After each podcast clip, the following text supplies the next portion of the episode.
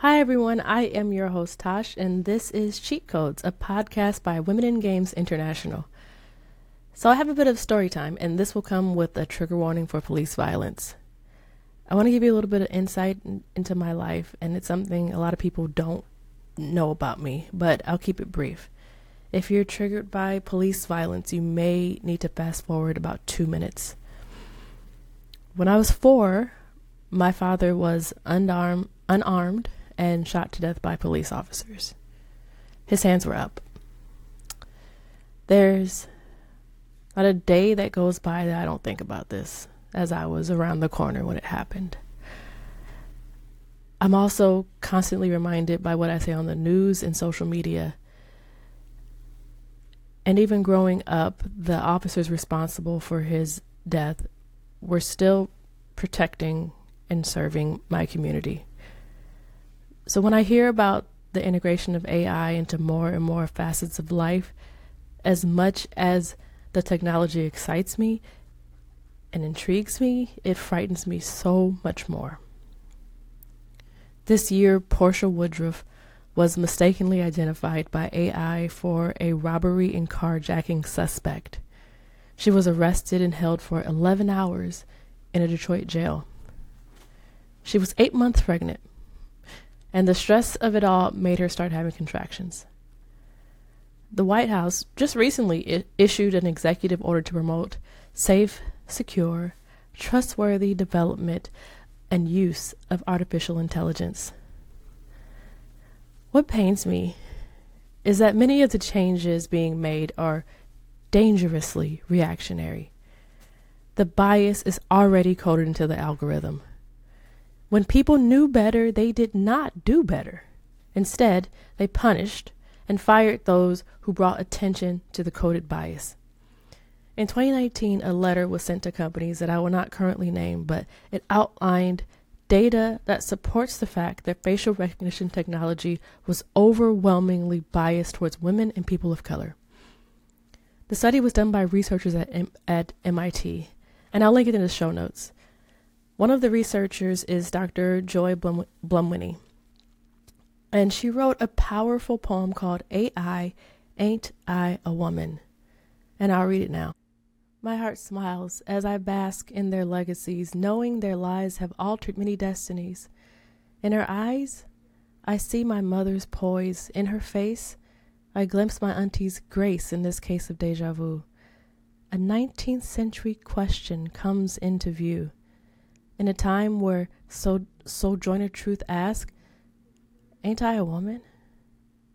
Today we pose this question to new powers, making bets on artificial intelligence hope towers. The Amazonians peek through windows, blocking deep blues as faces increment scars, old burns, new urns, collecting data, chronicling our past, often forgetting to deal with gender, race, and class. Again, I ask, Ain't I a woman? Face by face, the answers seem uncertain. Young and old, proud icons are dismissed. Can machines ever see my queens as I view them? Can machines ever see our grandmothers as we knew them?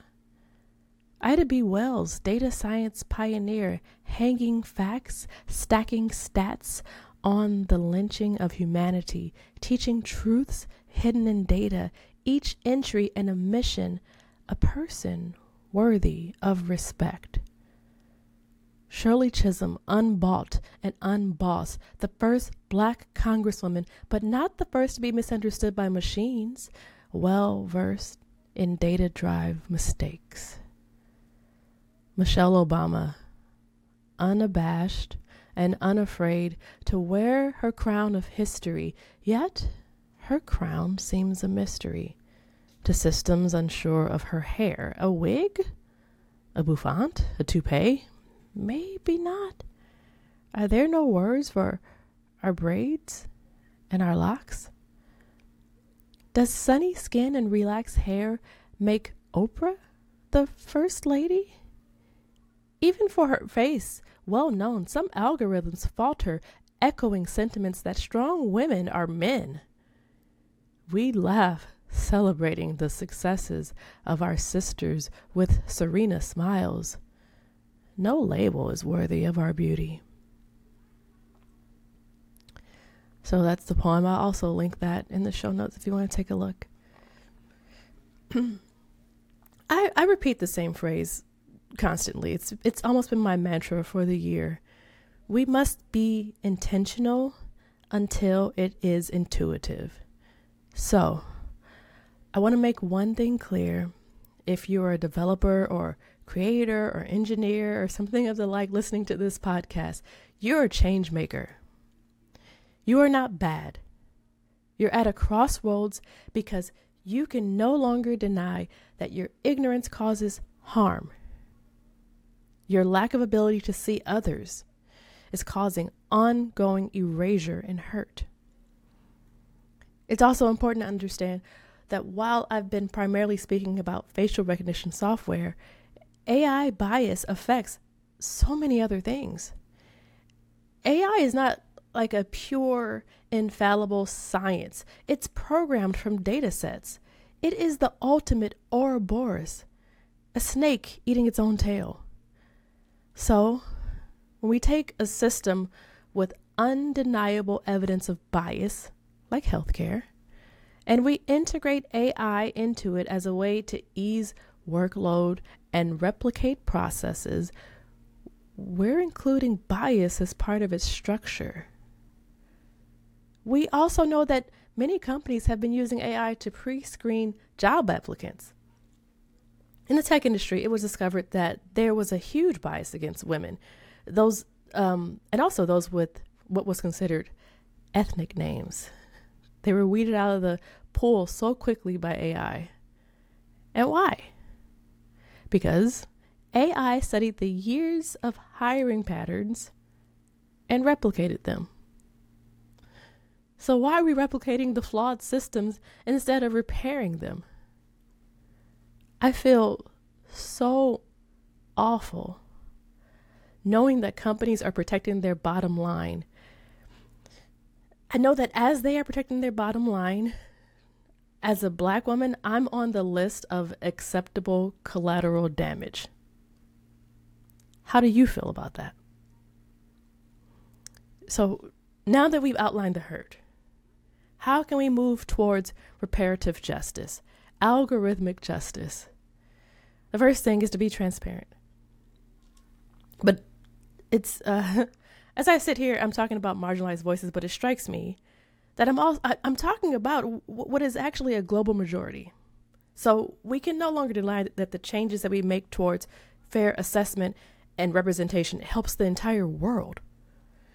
We understand that we create what we see, so if there's so if the issue is recognizing bias, perhaps consider contracting out. There's a site called uh, Credo.ai. It's C R E D O.ai. Not a sponsor for this, but it's but it's something I found in my research, and it, and it helps um, companies understand and foster the AI ecosystem. There are also a few up and coming research groups that help pr- that help promote fairness in machine learning, should you have the desire and the resources to do so.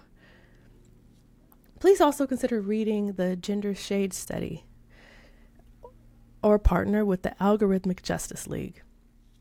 All of those are linked in my show notes, so please, please make sure to take a look. Um, as I record this, I was away for a week and I came back to a, a, a list from PC Gamer naming the most influential voices in gaming over the past 30 years. And there was not one woman on that list. And I don't know what's wor- what's worse, you know, thinking that it was done unintentionally or intentionally. And although I don't want to choose, knowing what I know about how people ignore data, uh, I think we all know the answer. But I want to make sure to end this on a positive note.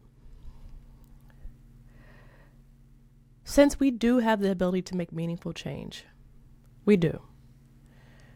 Uh, one thing we should be doing is raising up a new generation of designers and engineers by providing access and tools, eh, access to tools and resources. So, kind of like if if you can see it, then you can be it.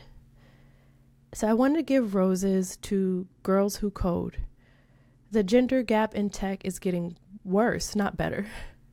And girls who code are on the ground in schools and colleges with their programming courses and their clubs. They promote sisterhood and they empower the next generation to believe that they can be game changers. And as always, there's WIGI. Um, please check out our programs page on our website and you can learn about our mentorship program and other amazing events. Lastly, um, PC Gamer didn't say it, but the CEO of WIGI, Joni, Joni Crowd is a game changer. She's connected so many women and non binary people in this industry and fights so hard to provide resources that give us the support we need to be brave in this space. And Joni has the amazing ability to promote security and support in a way that allows even me to be creative and blossom and grow and to know that there's hope for someone with no tech tech background to even represent be represented in the gaming industry. So, thank you for tuning in to Cheat Codes. I'm your host Tosh. Let's connect on LinkedIn. to stay in the know with Women in Games International, please give us a visit at getwigi.com and subscribe to our newsletter. You can also find us on multiple social media platforms at GetWIGI. If you want to get involved with GetWIGI, visit us at www.getwigi.com slash get dash involved. And I, I, I will almost laugh because someone just told me I don't have to say www anymore. Um, but I also still say pocketbook and ready teller, so I don't think I'm going to get rid of that. I'm just going to keep saying it. Take care, and we'll chat soon.